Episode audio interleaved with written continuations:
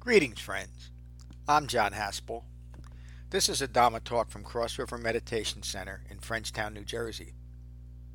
If you find benefit from this talk, please support the restoration, the preservation, and the presentation of the Buddha's Dhamma with your donation at becoming-buddha.com. Thank you. Peace. So we're into the second chapter of the Dhammapada, which is a 26 chapter book in the section of the Pali Canon called the Khuddaka Nikaya.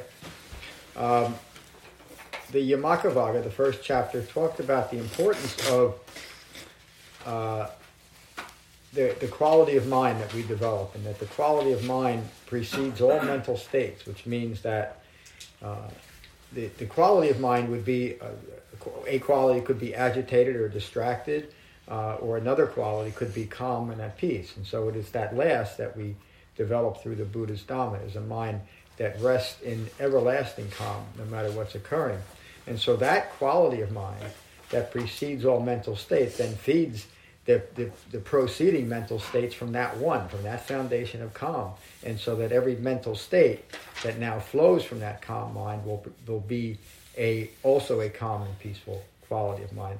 That, that section also states that the quality of mind defines all phenomena. So that doesn't mean that the quality of mind creates phenomena, despite what the uh, uh, what the, the self-visualization, self-actualization market might say that we can we can actually create things with our own minds.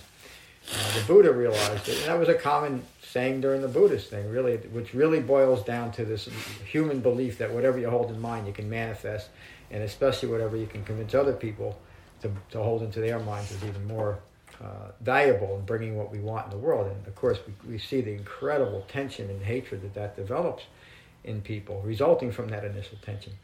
Um, so this chapter, the Appamadevagga, uh, describes describes that that quality of mind is developed through something that it's useful to use this term today called refined mindfulness. I applied that term refined to, to, to define that the Buddha's development of mindfulness is very specific and it's focused on being mindful of the Eightfold Path, or as the Buddha would often refer to the Eightfold Path as the heartwood of the Buddhist Dhamma. We developed the Eightfold Path.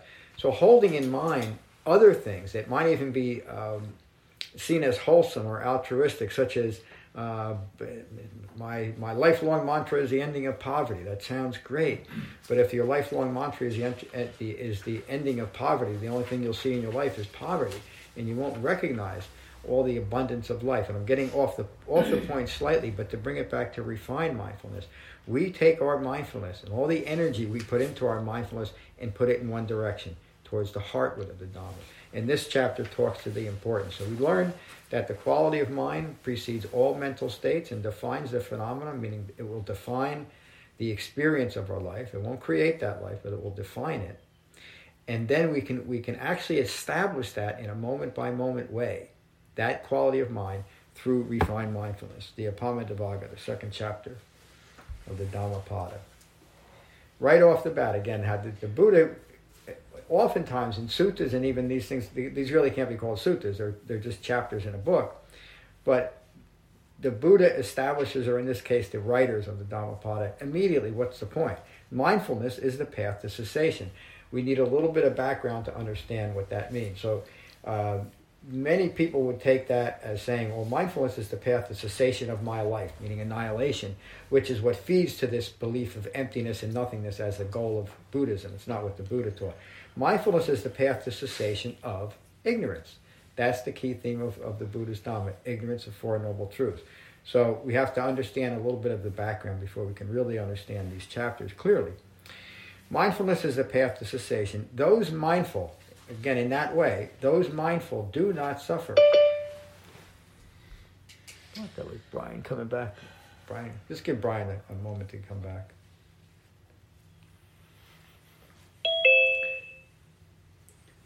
Hey, Brian, you're back.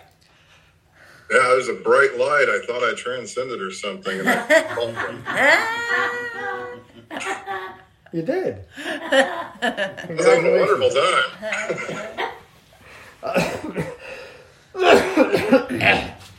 Excuse me. Uh, let me start over, but I won't. I'll just start over. Mindfulness is the path to cessation. Those mindful do not suffer. Those mindful have gone beyond suffering. Clearly knowing the excellence of mindfulness, refined mindfulness, the wise, exulting in that refined mindfulness and the refuge. I mean, you got to read that with a different emphasis.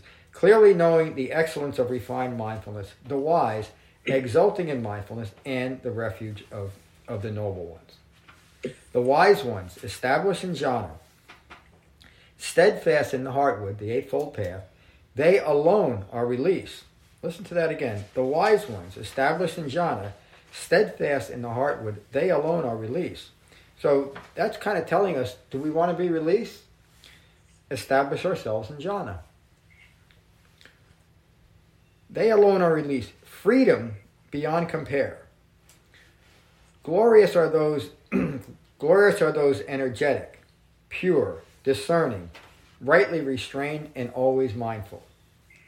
Mindful of right effort. A disciple of the heartwood, the wise are an island unto themselves, that no flood can overwhelm. That's true freedom. Notice this, the, the, the paragraph before talk to freedom, that's how it's established, and it's the only way it's established. And when you think about that, you can, I can listen to someone talking about an impassioned plea about what's going on today. And she says, if we don't own our bodies, there's no freedom. And that person is right. If we don't, and I'm not talking in, in, a, in the political sense today. That's another, that's another subject that shouldn't be brought into this room anymore. If we own our bodies, the only way we can own our bodies is to own our minds. And that's, that is such a good example. Maybe I should use it, but I won't if we don't own our minds, then we are we are um, we're going to be thrown to the wind by every new ideology that happens in the world, always. And then we'll grasp onto it because we, we're, we're rooted in something called self loathing and a lack of understanding. So anything that, that our mind's attached to will, will then be the object of our discontent, even if it's some, somehow altruistic thought because it's rooted in an ideology and not in a mind united in its body. So, no matter how altruistic, no matter how wonderful a thought might be, if it's an external based thought, meaning I need to be this way so I achieve something, even if it's something as grand as world peace, it's an ideology and it will cause stress and suffering for yourself and others. A mind united in its body is a mind that is calm and at peace and can do no harm in the world. And it's the only way we're ever going to do it. But that's not to say we will. This is not a salvific religion. This is ultimately about individual freedom. The Buddha's Dharma is about individual freedom. When the Buddha talks about his own awakening, he talks about his life prior to his awakening as that confining place. And remember, the Buddha lived as one of the most wealthiest, comfortable people of his time and that was a confining place. That was his prison, being attached to that. John, doesn't it also point to this isn't a religion and don't make him this idol because at the end of his life he told everyone be onto your own island because I've given everything I can give. Yes. So this is truly, as Tim often says, introspective but you still have the Dhamma. Yeah. Don't get idol worshiping because he knew when he was passing this was exactly what was going to happen. Yeah. And, and, and he also developed that through his own understanding. By believing it was an external thing, he didn't get anywhere until he realized, and the Nagara Sutta explains that, that this was about establishing in your own mind, not in the world. Nobody can, nobody in the world, no law can give us liberty and freedom. You know, we've been trying to do that just in this country for 270 years and we failed.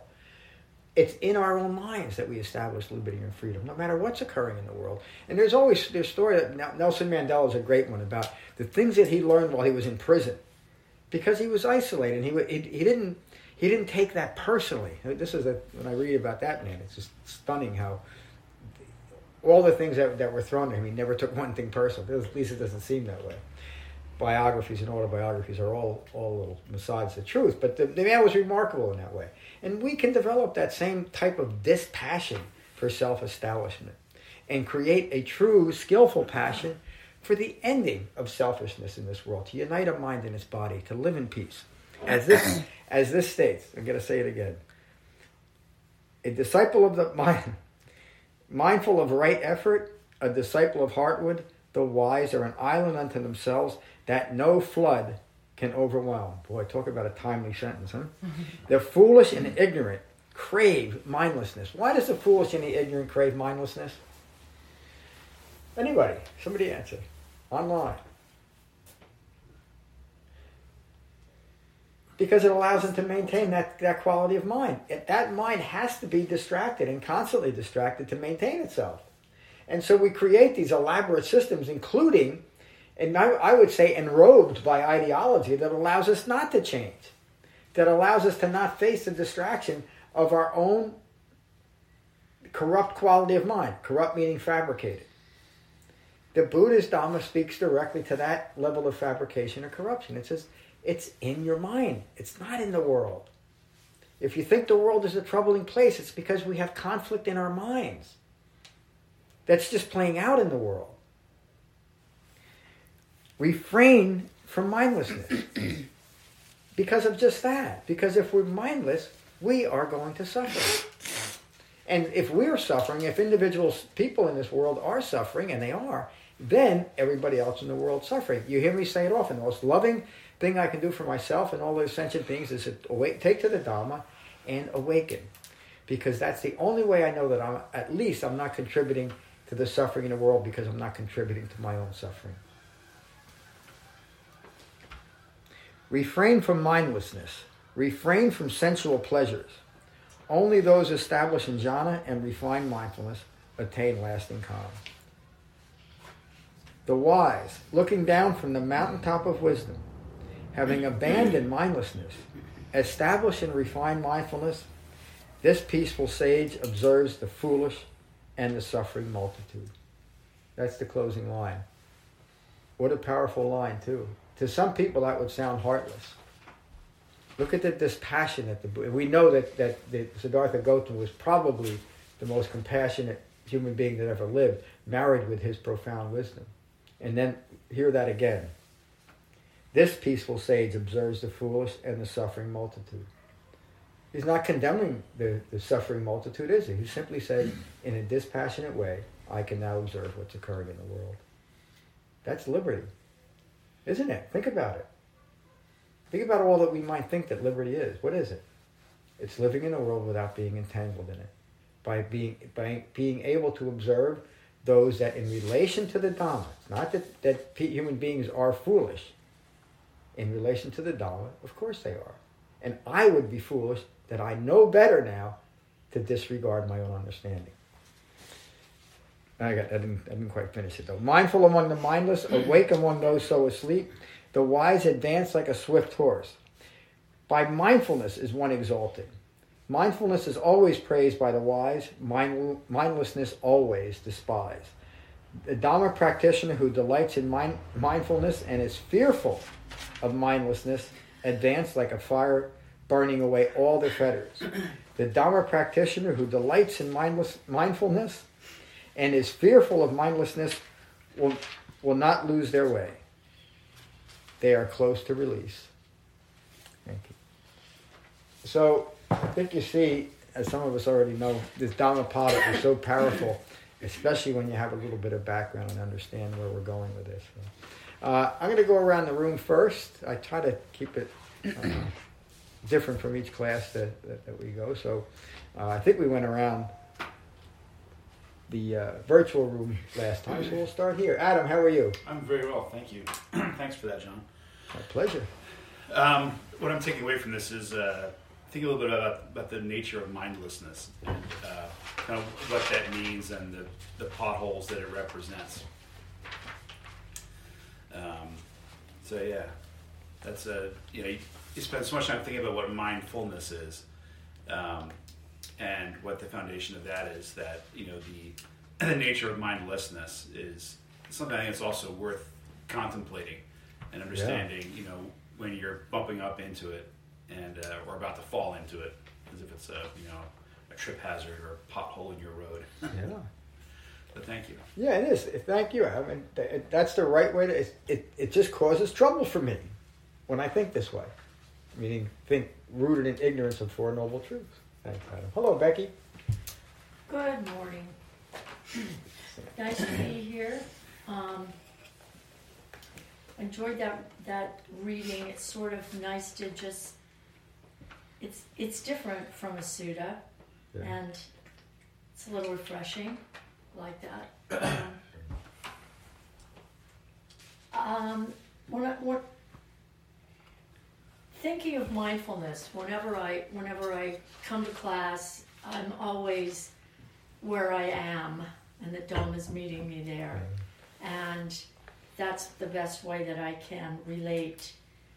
But I think of mindfulness as in in your daily life as coming back to the present. Yeah. And when I find myself using it more and more, especially when when I'm in that uh, uncertainty hole, which is so easy to get into these days because there's so much happening, and you know, with the latest weather catastrophe, it came very close, and then you start, you start what ifing, you know, what if, you know, blah blah. And um, with COVID, I feel like my my life is not in its normal routine, like for all of us. And what if it never comes back to normal? What if? And then when I when I I do that, I just I just stop, take a breath, and I look at what's around me, and it's like none of this is here, none of this is happening right now. So remember that, and be aware of where you are now, what you're doing now, what today is bringing, and stop right there. Thank you. Thank you. L- listen to those words. Stop right there. we don't have to keep it going, do we? And Becky's learned that. At any point, we can stop the game and establish our liberty in this moment, no matter what's occurring in the world. Well said. Hello, Tim. Hi, hello everybody. As you know, I've been reading uh, multiple translations of the Dhammapada, chapter by chapter. Mhm. Um, and it's interesting that obviously the majority of the translations use heedlessness and heed, heedless Mhm. um, in lieu of mindfulness, um, which to me makes it more actionable, right? It's more of a, and again, it's probably because of the context of how the Dhammapada is used or was used. So they're telling people, saying to people, almost warning them to take action by being aware of their state of mind. Okay. Um, and the other thing I thought was interesting, um, and I, I think I know the reason why, and I'll see if you agree. You did not use these terms. Many of the translations also talk about Indra. Okay, because they were probably talking, which is a Hindu goddess, about Yep. how, and, and so probably you can imagine if they were talking to a group of Christians, they would use the the Dhamma practitioner. Well, I'm sorry to interrupt you. Who's they? Who, they well, were- the Dhamma practitioner who was who was maybe talking to a group of people about this particular chapter Okay. would would you would say Jesus or uh, Muslims would use Muhammad. So they're just using it as an example of some to to relate to people as to when you become mindful. This is what happens. You you Oh, yeah, that- yes. Um, so I thought that was kind of kind of interesting. I think that's also misunderstood a lot when people read this. Yeah. Um, the one thing too, Which uh, is why I don't include it. well, no, I just a- think it's it, it, if anybody really reads it, that it's they're not they're saying that they, anybody can attain, even people who are because again, when they were preaching to people, they were people who were religious, right? When they were talking, Yeah, yeah, I, yes, I, I understand what you're You see saying, what I but, mean, but like- yeah, in, yes, so so they're just. I, I don't, I don't believe that the, that the Buddha got into into explaining what other religions were No, about and using no. those religions as metaphor to teach something that has nothing to do with it. That's why I left it out. Right. I understand that other people include other things in their translations. The reason why I cut it out is it doesn't relate to what the Buddha Yeah, Buddha it's not taught. necessary to put Yes. in there in So- our context. It's Yes. not necessary. Yep. But when It's I was just a reading the distraction. translations, it, it, I understood what I understood what, what the point was was to just to, to give you an example, um, and then I like the the fact of the understanding the the factors of the eightfold path. Um, uh, that that mindfulness, that mindful state, when when I look at through introspectively of what has been happening, when when I am attached to impermanent objects, I am no longer mindful. I am mindless. Yep. Okay, and mindfulness can only be practiced in the present. And when it's not in the present, you're no lo- I am no longer mindful And you're no longer heedful either. or heedful. Yeah, I mean, I, I still have to like you know, heed's a weird word, but you know, it could just be vernacular in our time frame. is. That's why it's not used. It's- You know I mean? because it leads to this. It why would I put this in? And every time somebody talks to me, why do you use such a, such an obscure word? Well, I don't. So, Right. it- so there it is. It, So- avoids this distraction. But so I, I, I agree with that. So, but um, to to my the point, I was almost got off off track here. So, to be mindful in the present moment, uh, you know, this this chapter uses all those metaphors about the the the, the, the, the island with the flood around you, the mountaintop. That's that liberation that that I can achieve Yes. by remaining present. And one last thing, for me, the most important thing as I'm practicing and, and developing the Dhamma is taking an observational role with my experience. And I think Yeah. when I do that, even though I'm re- I react through the observational role, I can non-judgmentally put the brakes on what's all going on and and and hit hit the reset button. Yeah. And this chapter, I think, really this particular chapter really kind of drives that home. Is trying to is to get back to that state of mindfulness. Yeah. Know. Yeah. It's always bringing us back to again. That's why I added the word refine. So it, so it's defined. It brings us back to that refined mindfulness that's established in the heartwood. It's not some vague, amorphous, you know, thing. How most of what you know. And uh, I understand why people tr- use those things in translations because they don't understand it. So you fill it up with stuff that that you think people are going to buy, the, the common vernacular of the time. And Right. religion has always been a, been Mm-hmm. presented in a, in a in an unknowing way because I mean I you know it's, it's a it's a harsh judgment I guess, but it's presented in an unknowing way because there's nothing to know.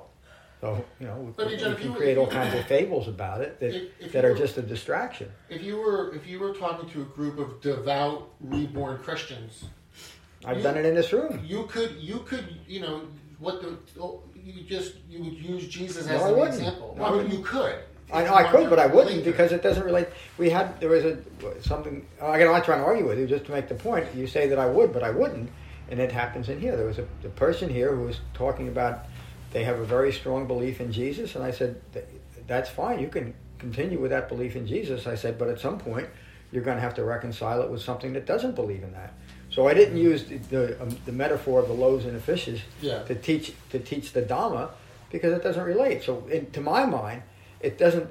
It's not that it doesn't deserve a mention. It should not be mentioned in an authentic Dhamma class or what I think is an authentic translation of the Dhammapada because the Buddha never would have gone there or, or any other teacher. It, it's almost manipulative. It is. I, again, that's why I don't do it. Yeah. So, uh, again, I came up came up against this when I first started teaching. And remember, that was I was teaching meditation not because I wanted to save the world, but because I wanted to raise money for a specific charity for a woman that worked in the building next door there. So there was an incentive to get as many butts in the chairs to make that money, and and that was the first two classes I taught, that was really my thinking. It wasn't to teach something that I knew was really rooted in the Dhamma until I realized no matter what I'm doing, even if the idea is I'm doing it for charity, so let me get a hundred people in here, that's wrong because I'm misleading that hundred people just to get the five, just to squeeze five bucks out of them.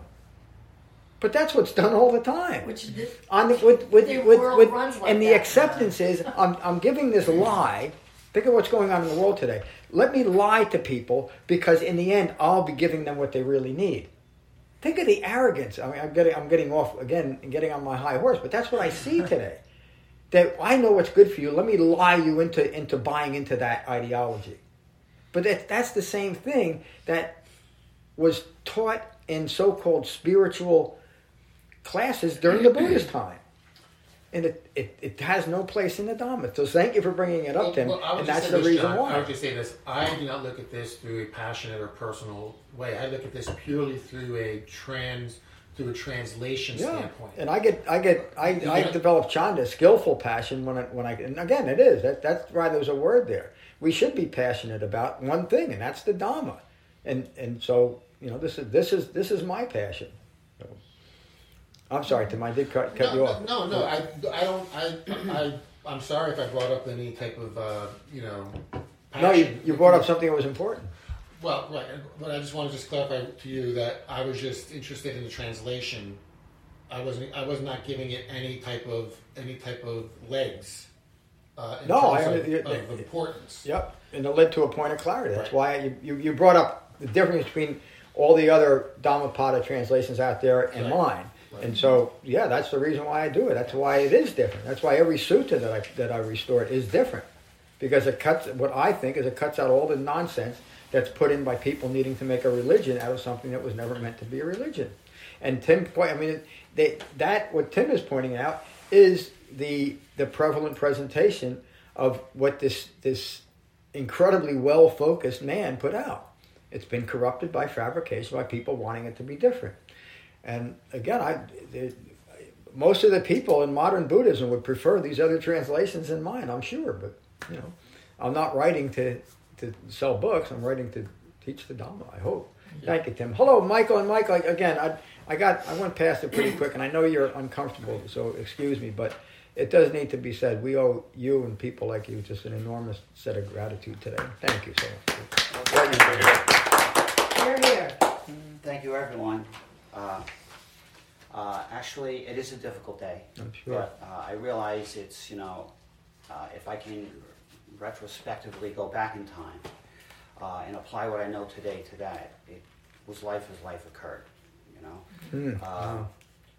And yes, there was a lot of difficulty throughout that whole time, and it's something that's part of my life, part of all our lives. But I, I had a, like more of a an on-hands experience uh, with it, so uh, I do deal with it. I lost a lot of good friends, uh, friends who I had fought fires with and sat at the kitchen table and told long, silly stories with. So, uh, so I appreciate that. But uh, I actually am not attached to it. Uh, it was an experience that occurred, and um, life goes on. Everything is impermanent. So, with that, uh, I'll lead into this. Uh, this is a very interesting conversation we're having here. I like Tim. You know, I like Tim's uh, approach. I like the, you know, hitting this from different angles and a different perspective for more understanding. So I appreciate that, Tim. Um, uh, my understanding of um, this lesson, or basically leads me to uh, see this from the perspective of how how do we how do we usher in refined mindfulness, or the reason we can't f- usher in refined mindfulness, or what makes it so difficult, or why we still suffer, is because we are so entangled and attached to each every moment of our day. Yep. And when we have that sort of clutter in our minds, then there is we we are holding in mind everything else but the eightfold path. That's right.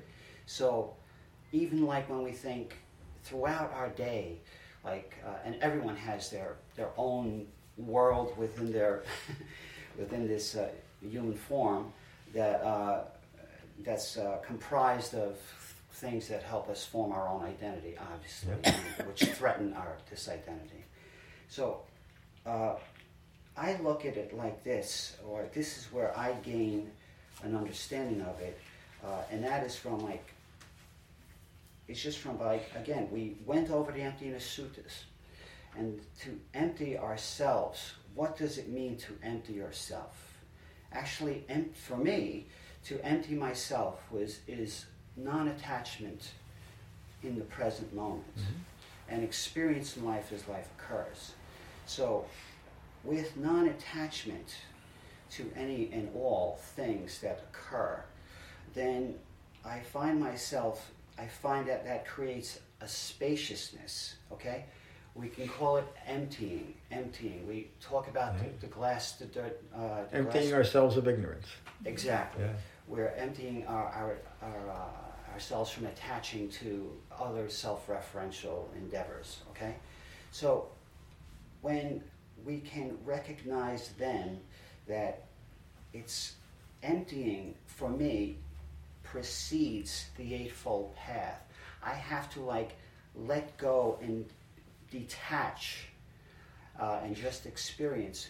It's, that's when I experience the Eightfold Path being coming, being held in mind, or being it becomes refined mindfulness for me. So when I'm not, my mind is not cluttered, then I have clarity, and what comes in that clarity is right view, and that's the way I view what is being said here. Yeah, wow. That, So, that was so well said, really. okay. And that was that, that's the quality of your mind. It finds what you're It comes to the determined. quality of the mind. Yes, down right down the quality of mind. Well said, Michael. Thank you. Thank you. Hello, Julia. Good morning, good morning, John. Good morning, everyone.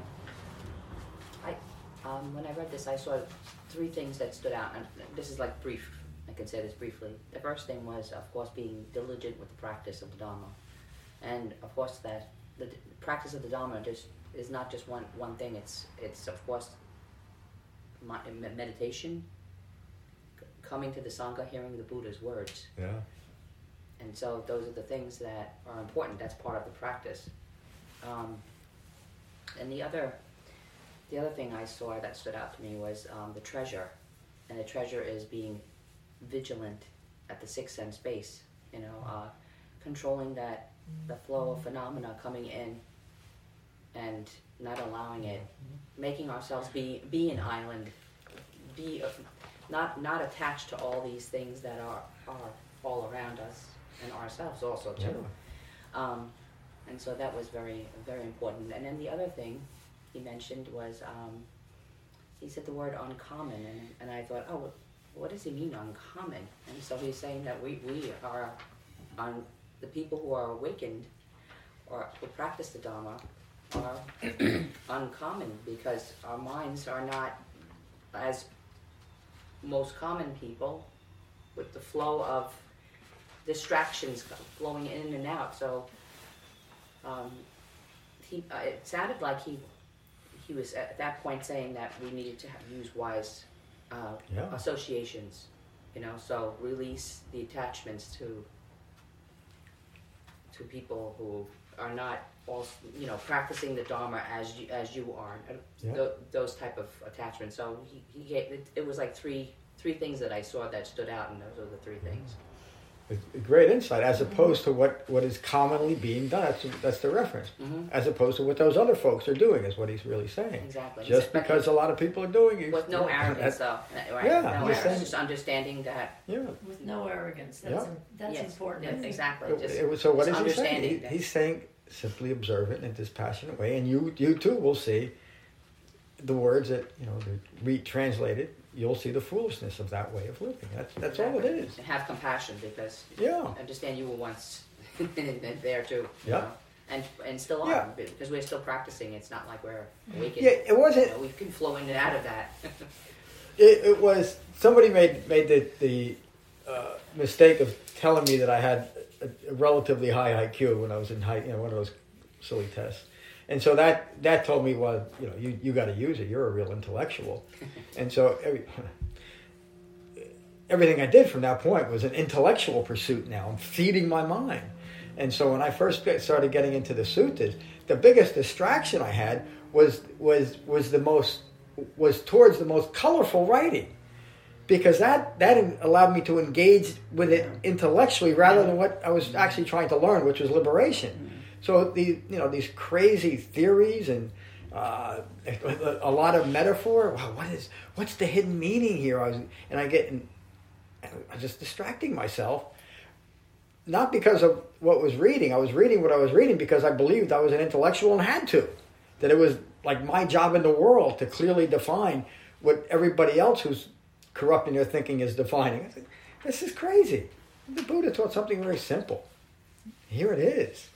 Eh, Pasico, so thank you. Yeah, thank you, John. Hello, Ron. Hello. Um, yeah, this uh, it's a good um, second chapter here. Uh, uh, what stood out for me was this this one of the last um, verses: the wise looking down from the mountaintop of wisdom. Yeah. Um, and especially this last part, this peaceful sage observes the foolish and suffering multitude. And he's just there dispassionately looking at the world, Yeah. not getting entangled. Um, and for me, it's it's always when I see that my passion is aroused when I'm when I'm looking at something that I get careful because here I am not dispassionate. So at this point, there's something lacking in my mindfulness. Um, and uh, Well, I wouldn't. I don't know. I, I would- let me interrupt you. I don't know that I would agree on that. The, the Buddha shows plenty of real emotion when he's he's he's dealing with this is the Dhamma as opposed to Right. what people are insisting Mhm. on holding in mind. right. And it does take a certain amount of passion to do that. Mm-hmm. Instead of and the opposite would be kind of a, just a, um, a, a a disinterested, disjointed. Well, I don't, you know. Okay, think what you want to think.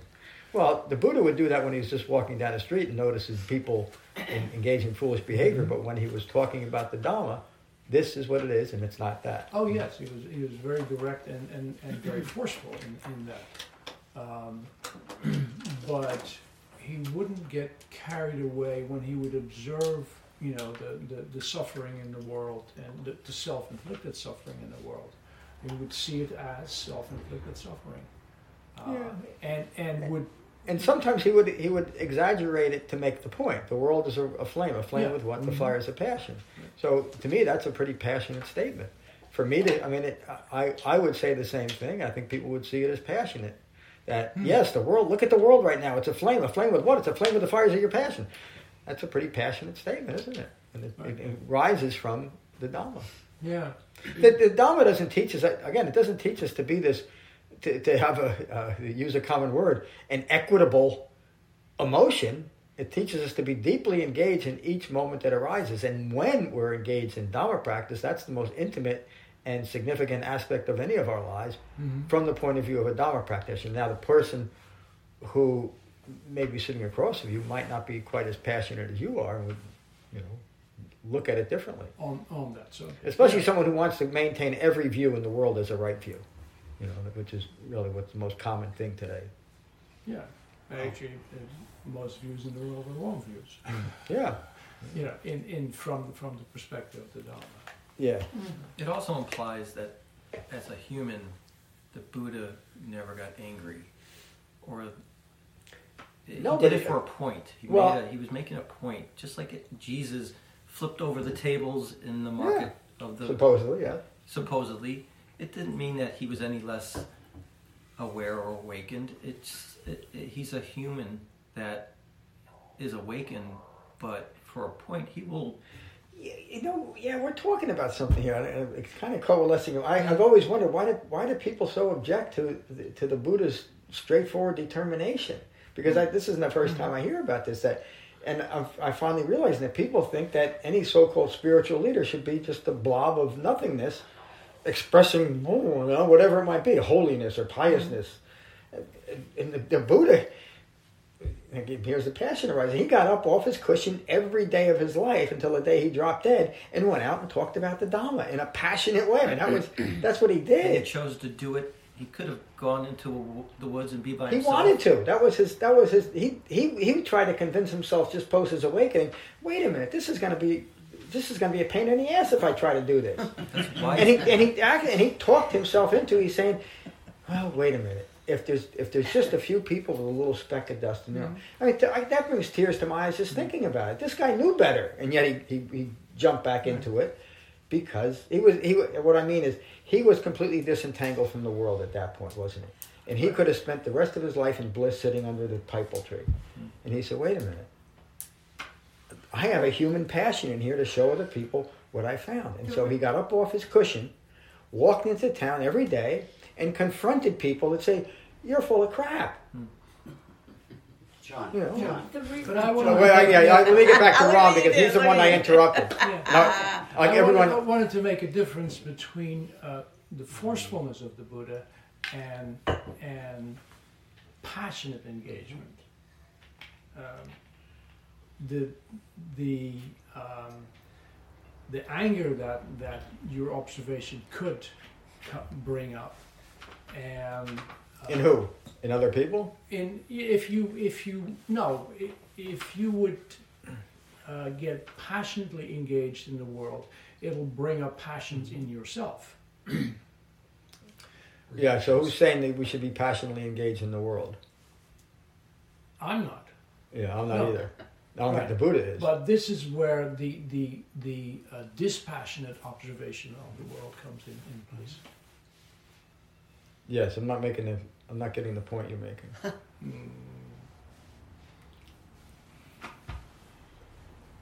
What am I missing? is passion the right word here? Is passion the right word? well yeah the Reaction. passion gets gets uh, uh, there there are two sides to passion Well, again, I think it's coming down to the, the, you know, it's in the eye of the observer. So what's passionate and what's determination, and that's where we really get lost because now we're Right. getting into other people's heads Yeah. instead of what what is being done here, what's being presented. Maybe, and I, again, I'm not saying this is what's occurring. Mm-hmm. It might be that you, there's something about the person who's teaching it that you really you don't quite like, and you wish they'd be different. So now, what they're teaching and their way of doing it must be different, because mm-hmm. I think that it should be different rather than this is what this is what's being presented. And again, this this isn't the, the, the Buddha wasn't out to appease every single person that came across him, but he was passionate about teaching the Dhamma. And there were many times that the Buddha came across people that were trying to use their own intellectuality Hmm. to maintain their fabrication, even within the Sangha, it came up. oh sure This is how I really think it should be. Telling telling this awakened human being, this is how I think it should be. oh, it must have been a because of struggle. because because this teacher said that, or I, Mhm. you know, I saw this on a billboard on the side of a chariot. right You know, isn't you know, peace. Okay, well, how come? Because because he would say because the problem isn't on the chariot. The problem's in your mind. Change the way you think, which which gets directly to people what they're holding in mind, their ideology. So it ha- that has to be addressed in that way. And sometimes you have to, you have as a Dhamma teacher, you have to kind of be strong about it. Michael, you, did you have your hand up? yes. I did actually. Uh, I don't, you know, uh, like Great discussion. what I think, or or maybe I'll just throw this out there. I think, uh, I think the Buddha was probably more. The word here is conviction. Yep. in belief in he knows Yep. that what he is imparting is the truth. And Yep. he's imparting the truth to a lot of people. And there's a lot of, you know, so if he, uh, in order to emphasize his point and stay the course, conviction as opposed to like, I don't know, slamming his, his Yeah. uh, tablet on the table and said, you know, listen to me, I know what I'm talking about. It's conviction in actual, the, the actual wisdom and knowledge that, uh, that he uh, had. of the Yeah, Yes. there's an article on the website about the difference between faith and conviction. We we take to the Dhamma with conviction. Conviction means that I understand what this is and I understand it will give it give me what I want. Faith is something completely different, isn't it? Faith would be that that Indra is going to guide my, you know, that that takes faith because it's not based in reality. The Buddha based this in reality. Come and see for yourself.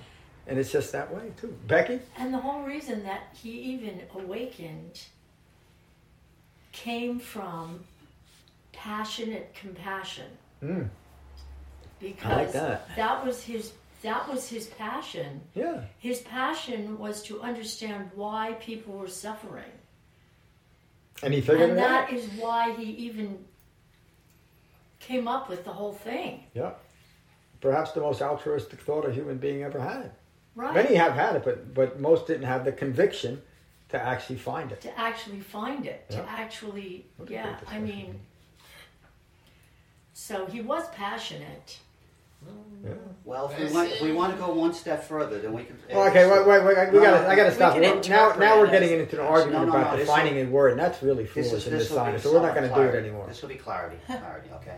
Or he was convict. He had strong convictions. I'll, I'll Skillful, skillful passion. Okay. All right. Again, I thank you, Michael. We, we, we again, we, we- I'm not going to let this sangha fall into into the debating words because I think you all know what I mean when I say passion. Mm-hmm. That we know that there's such things as negative passion and there's such thing as chanda, wise passion rooted in the Dhamma, and we we're really we're gonna we're gonna we're gonna we're, we, we're we can't do that in a in a well focused sangha. Start start throwing words around and trying to define them. Because what we're doing is now defining words saying this is really how i see the word passion. And so this is how you should be using it. Well we all know what passion is. In this context we know what we're talking about. And i don't know that we need to go on any further about it. hello jen. Hi. Hi, everybody. Um, what came through, you know, it's always like boils, I, for, for whatever reason, my, my mind boils it down to like a, cou- a couple words and a phrase just because because of your That- father. That's I think helpful. it can like stay with me that way, especially when I have, you know, like a subtle insight recognition into my own mind uh, where the clinging and craving exists. And just hearing the phrase, you know, an ignorant mind craves mindlessness Yeah. you know, just the word mindless again, I'm sorry to get in continue on this idea of words, but the word mindlessness within the context of the Dhamma means something different, but just on the surface means n- no mind. We're not having mind. And it kind of means like, for me, if I'm in an ignorant place, means not thinking, kind of like a break, a break from all the all the tense thinking that's going on, and that's kind of, and it's in an ignorant. The reason why it kind of struck me is because I realized it's like that's an ignorant way of looking at what you're really after. That's the word to use. And so and it kind of like pointed out like the sort of the feedback loop in that like craving mindlessness. Really you're craving mindfulness. I, I don't like to use the word craving but really what's. That's really- what's gonna get you to what you're after is is the peace of mind is to be mindful which puts you in a completely different again here's some karma uh, puts you in a different direction of you know becoming mindful so then you can experience the peace of a lack of, or cessation of tense a tense mind Yeah. It, again, just beautifully said, Jen. It, and it, it, it, you're, you're defining and describing a refined mindfulness. Mm. Just that. But there's still like all those things i'm like you know get out of work your your brain's going nonstop and you just oh man i just want to like sit on the couch and watch tv so that i can stop thinking. And it's like wow that's just another thing you added to your list Yeah. now i have you to go watch tv now that has to be the thing that i do in order to you know and that just continues the But garbage I would bet that's that's. I, I bet the desire to get home and, and veg out in front of the TV is less now than it used to be, yes and that's because you're taking care of the quality of your mind previous to that thought. Right. And I think you see that Right. during the day, you've maintained your mindfulness. Mm. You didn't go mindless, so that as the day progressed, you didn't need that immediate relief of vegging out in front of the TV. Yeah. You might still have, but I bet you, you you sat and you meditated first before you vegged out a little Yeah. bit. Both are good things, I think. So, you know, thank you, Chad. Hello, David. it, one of the pleasures in being here every week, every class, is you get to observe. Mm-hmm. And every, once in a while, in almost every class, you hear things. And a couple weeks ago, Matt was sitting right here, mm-hmm. and you can see he was troubled. He was troubled, and he sat here and described the tension, the tension in his body, his mind, and you can see as he was about to speak that he became mindful, Yeah. and he was describing mindlessness. And as Adam was saying, his thoughts on mindlessness, you start putting things together, and that's the beauty of a sangha, because each person is speaking to where they're at.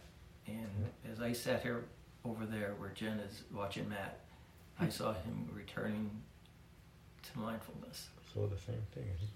And it was almost like, uh, it was almost uh, a little like, oh shoot, I, I'm watching this. This this could have been happening all by himself, but I was sitting there and it was like, he came to a peaceful understanding that he understood that he wanted something to be different than what it was. Yeah. And then as he was sitting here, he, he became mindful.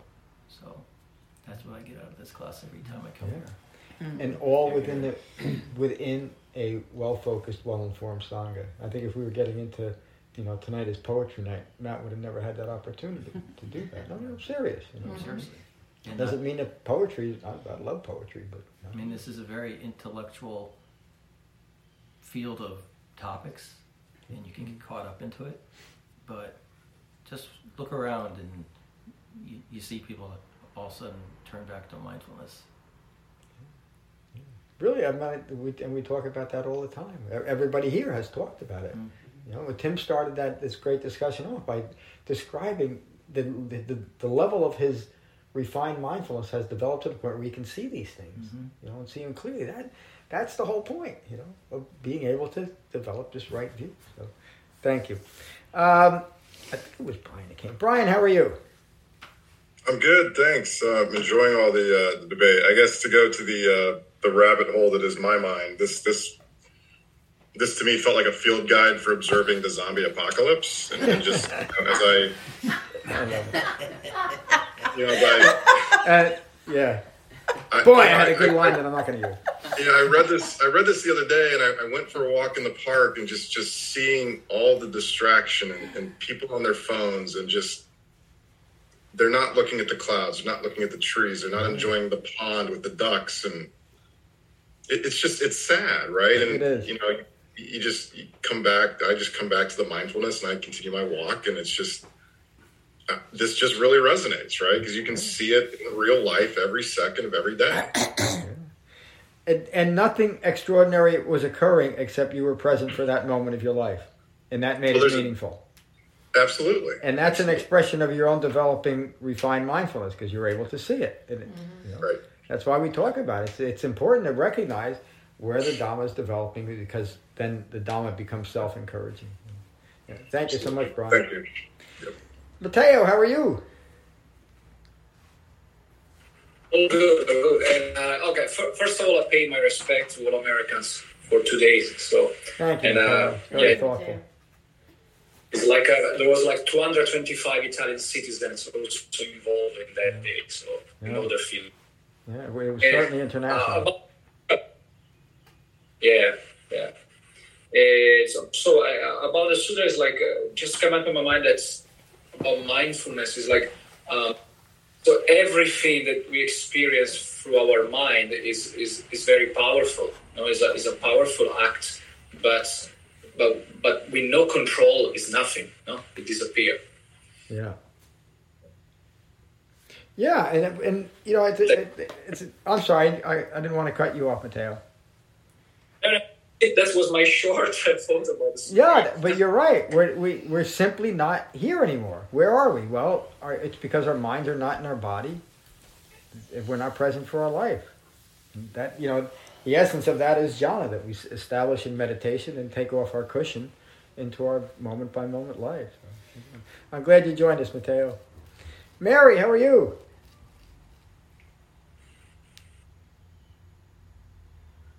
Are you there, Mary? Hi, yep, Oh, there I'm you here. Took How a are minute you? to get off. I'm good. How are you, John? I'm good. Thanks for asking. Good, good. Well, the conversation has been so delightful. Each time I thought, okay, what Jen said. Okay, what Jen's mom said. Okay, what you know Tim said. Uh, you know, everybody has said so many good things. Um, that I, I really don't have anything to add except my gratitude for everything that everybody has said. So thank you. Yeah, boy, that was well said, Mary, too. So, yeah, I mean, it is. It, you know, I, I, I, I've been doing it since I started teaching. When I, and it's just kind of, I go home and I think about the class and I think about what people said, and ever, I'm always remarked. That's not the right word, is it? No. It's always remarkable to me what people are saying, and every one of you. I, I and it, it's been years since I left class shaking my head. It happened a few times many years ago, wondering what. But be, and what I'm the point is that we have become such a well focused, well informed sangha, and we maintain it, and it works. So, um, Can I just say one? I listened. I listened to a tape of several years ago, and it was really interesting to actually see how far the sangha has come, based on the kinds of comments and things that were made several years ago on that tape. It was really interesting. I do that every now and then because? I, I yeah Do you I, think I, I can go back five six years Yeah. and it's Uh-huh. remarkable. yeah. And I can tell you, I'm still the the greatest, Mm-hmm. most brilliant teacher five, six years ago. But the, but the, that's that is That's that's permanent. That's permanent. That's permanent. one Yeah, yeah, yeah. Uh, no, I, I when you listen to, uh, you, I, I should talk about this. Okay? You listen to the tapes from five, six, seven years ago. You do realize that there's a learning curve to being a teacher too. Yes. Oh. And and I'm I am so I, I consider myself so fortunate to have had this opportunity. I never would have learned the, the the incredible tapestry of the Dhamma without teaching it. I had a, a pretty good focus that was working for me long before I started teaching, but there's nothing like it. So we have three teachers here and two other ones.